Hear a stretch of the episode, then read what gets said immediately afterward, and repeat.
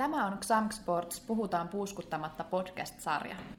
Sarjassa nostamme esille eri näkökulmia liikunnasta ja liikkumisesta ilman turhia puuskutuksia. Äänessä Xamkin liikuntapalveluista Essi ja Paula.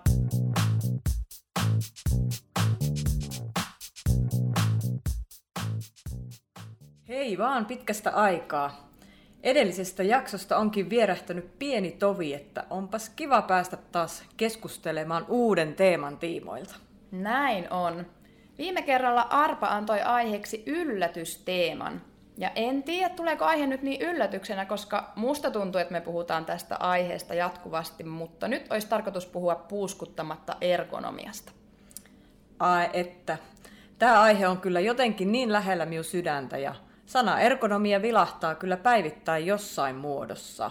Mitä sinulle muuten tulee ensimmäisenä mieleen sanasta ergonomia? No, mulle tulee mieleen hyvää työskentelyasento. Entäs sulle? No, työpöytä, työtuoli, seisominen, istuminen, taukoliikunta. Niin puhutaan nyt siis fyysisestä ergonomiasta. Joo, eli pysytellään siinä, eli fyysisessä työympäristössä. Toki ergonomiahan on tarkasteltava kokonaisuutena, jossa on otettava huomioon yksilölliset ominaisuudet, kun suunnitellaan tai suunnittelee sitä työpistettä, työvälineitä ja niitä työmenetelmiä.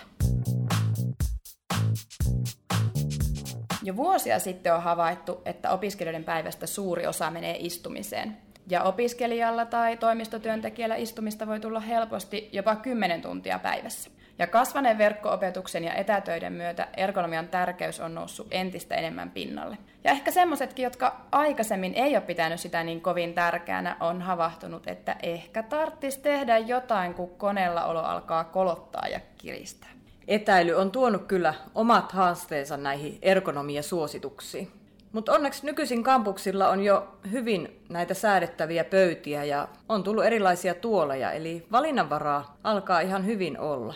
Ja sitten jos mietitään hankintoja sinne kotiin, niin ensinnäkin hinnat on tullut tosi kivasti alaspäin. Eli monella on mahdollisuus panostaa myös sinne koti- tai etätyöpisteelle. Mutta mitä jos ei ole käytössä sähköpöytää tai seisomapistettä, niin olisiko sulla vinkkejä parempaan ergonomiaan sinne kotioloihin? No pääasiahan niin kotona kuin kampuksellakin työskennellessä on se, että vaihtelee säännöllisesti sitä työasentoa. Mutta tottahan se on, että siellä kotona etenkin joutuu käyttämään mielikuvitusta ja soveltamaan niitä työvälineitä, jos haluaa panostaa siihen hyvään ergonomiaan. Ja on tässä matkan varrella tullut vastaan erilaisia virityksiä, mutta hyviä sellaisia. Esimerkiksi seisomatyöpiste, mikä on tehty silityslaudan päälle. Ja sehän löytyy monen kotoa. Tuo silityslaudan hyödyntäminen oli kyllä hyvä vinkki. Mullakin on ollut erilaisia virityksiä kotona, että voisi työskennellä seisten. Mä oon nostanut esimerkiksi koneen kirjahyllylle tai sitten on nostanut tuolin pöydän päälle ja asettanut sitten tietokoneen siihen tuolille. Hyviä vinkkejä tuli sieltä. Mutta luovuutta ja mielikuvitusta kyllä tarvitaan kotona. Kyllä. Ja onhan sekin näppärää, kun nykyisin on näitä langattomia kuulokkeita. Niin voi heilutella kroppaa vapaammin esimerkiksi siellä etäluentojen tai palaverien aikana. Ja kun mainittiin se työskentelyasentojen vaihtaminen, niin se ei tarkoita vaan sitä istumisen ja seisomisen vuorottelua, vaan asentoa voi vaihdella muutenkin. Mäkin olen törmännyt näihin vinkkeihin, että voidaan maata esimerkiksi vatsallaan sohvalla, sängyllä tai jumppapallon päällä, ja kone tai kirja on lattialla.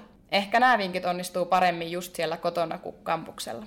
Joo, ja sitten jos istuu välillä siellä sohvalla läppäri sylissä, niin on hyvä laittaa siihen koneen alle jokin koroke, se jo kummasti korjaa selä- ja niska-asentoa.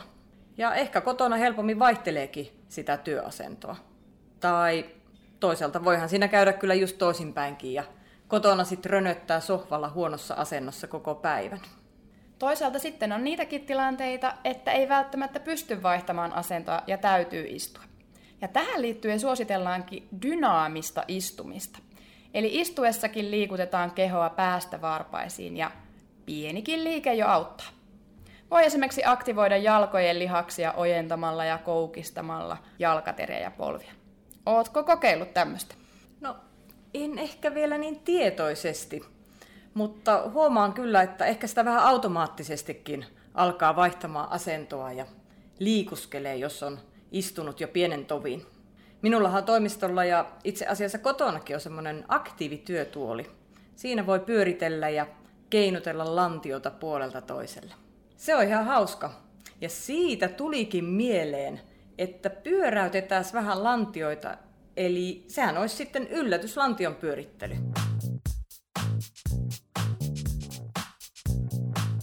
Olen kuullut aika paljon kommentteja meillä käytössä olevasta taukoliikuntaohjelmasta Break Prosta.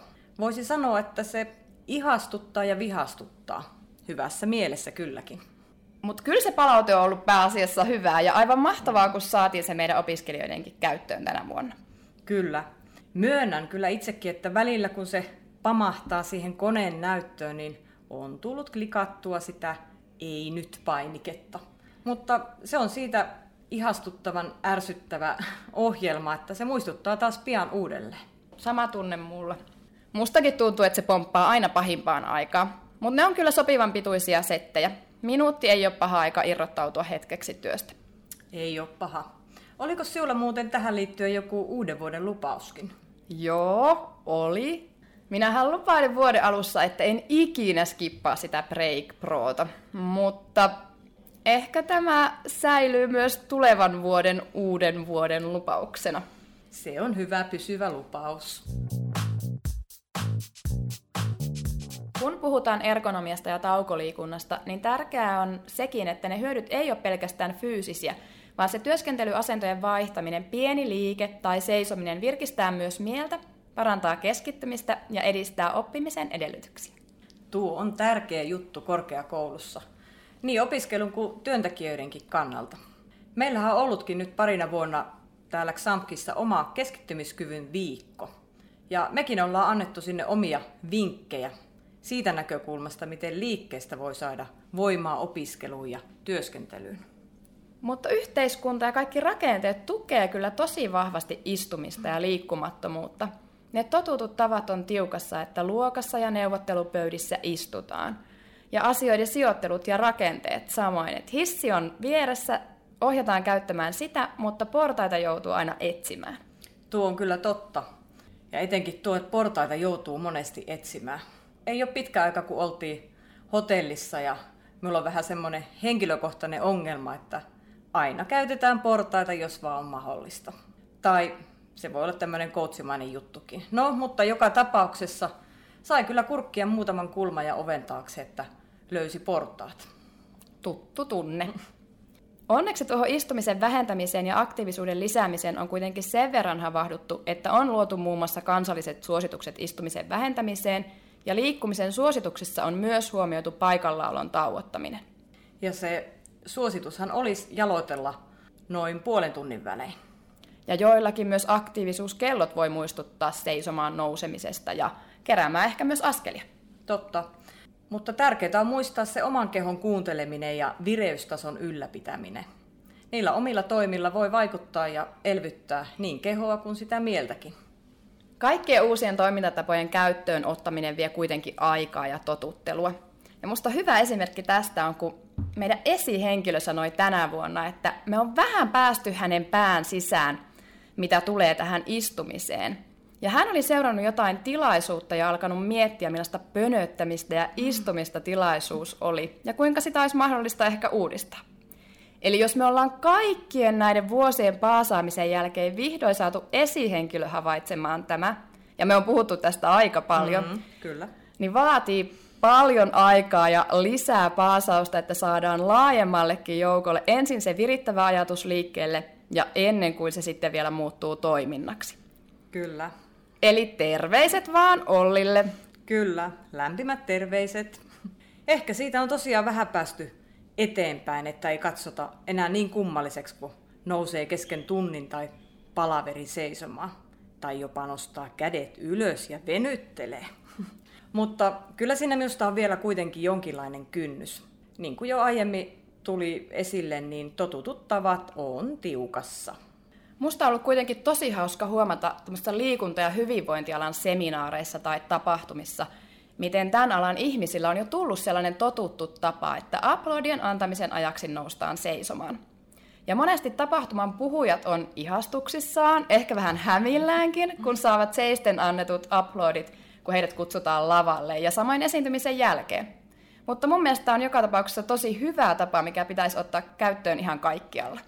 Joo, tämä on tullut tosiaan vastaan ja on kyllä erittäin toimiva tapa kaikkien kannalta ja etenkin sit yleisön kannalta. Näin saadaan sitä pientä liikettä aikaan. Nythän me voitaisiin taas heittää tähän loppuun top 5 ergonomia vinkit. Yksi. Vaihtele työasentoa säännöllisesti päivän aikana. Kaksi. Säännöllinen taukoliikunta. Kolme. Jos et voi nousta seisomaan, kokeile dynaamista istumista. Neljä.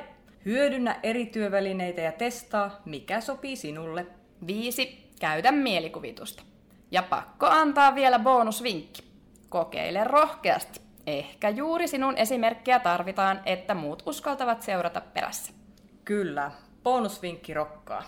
Ja siinähän meille sitten toinenkin lupaus, että mekin näytetään aina rohkeasti esimerkkiä ja kannustetaan näitä vinkkejä ajatellen. Oisko se sitten taas aika kaivaa Xamkin Jumppa Pussukka esille ja arpoa seuraava aihe? Täällähän se jo odottelee ja pietkö sie nytten, niin minä otan täältä aiheen. Rumpujen pärinää, kiitos.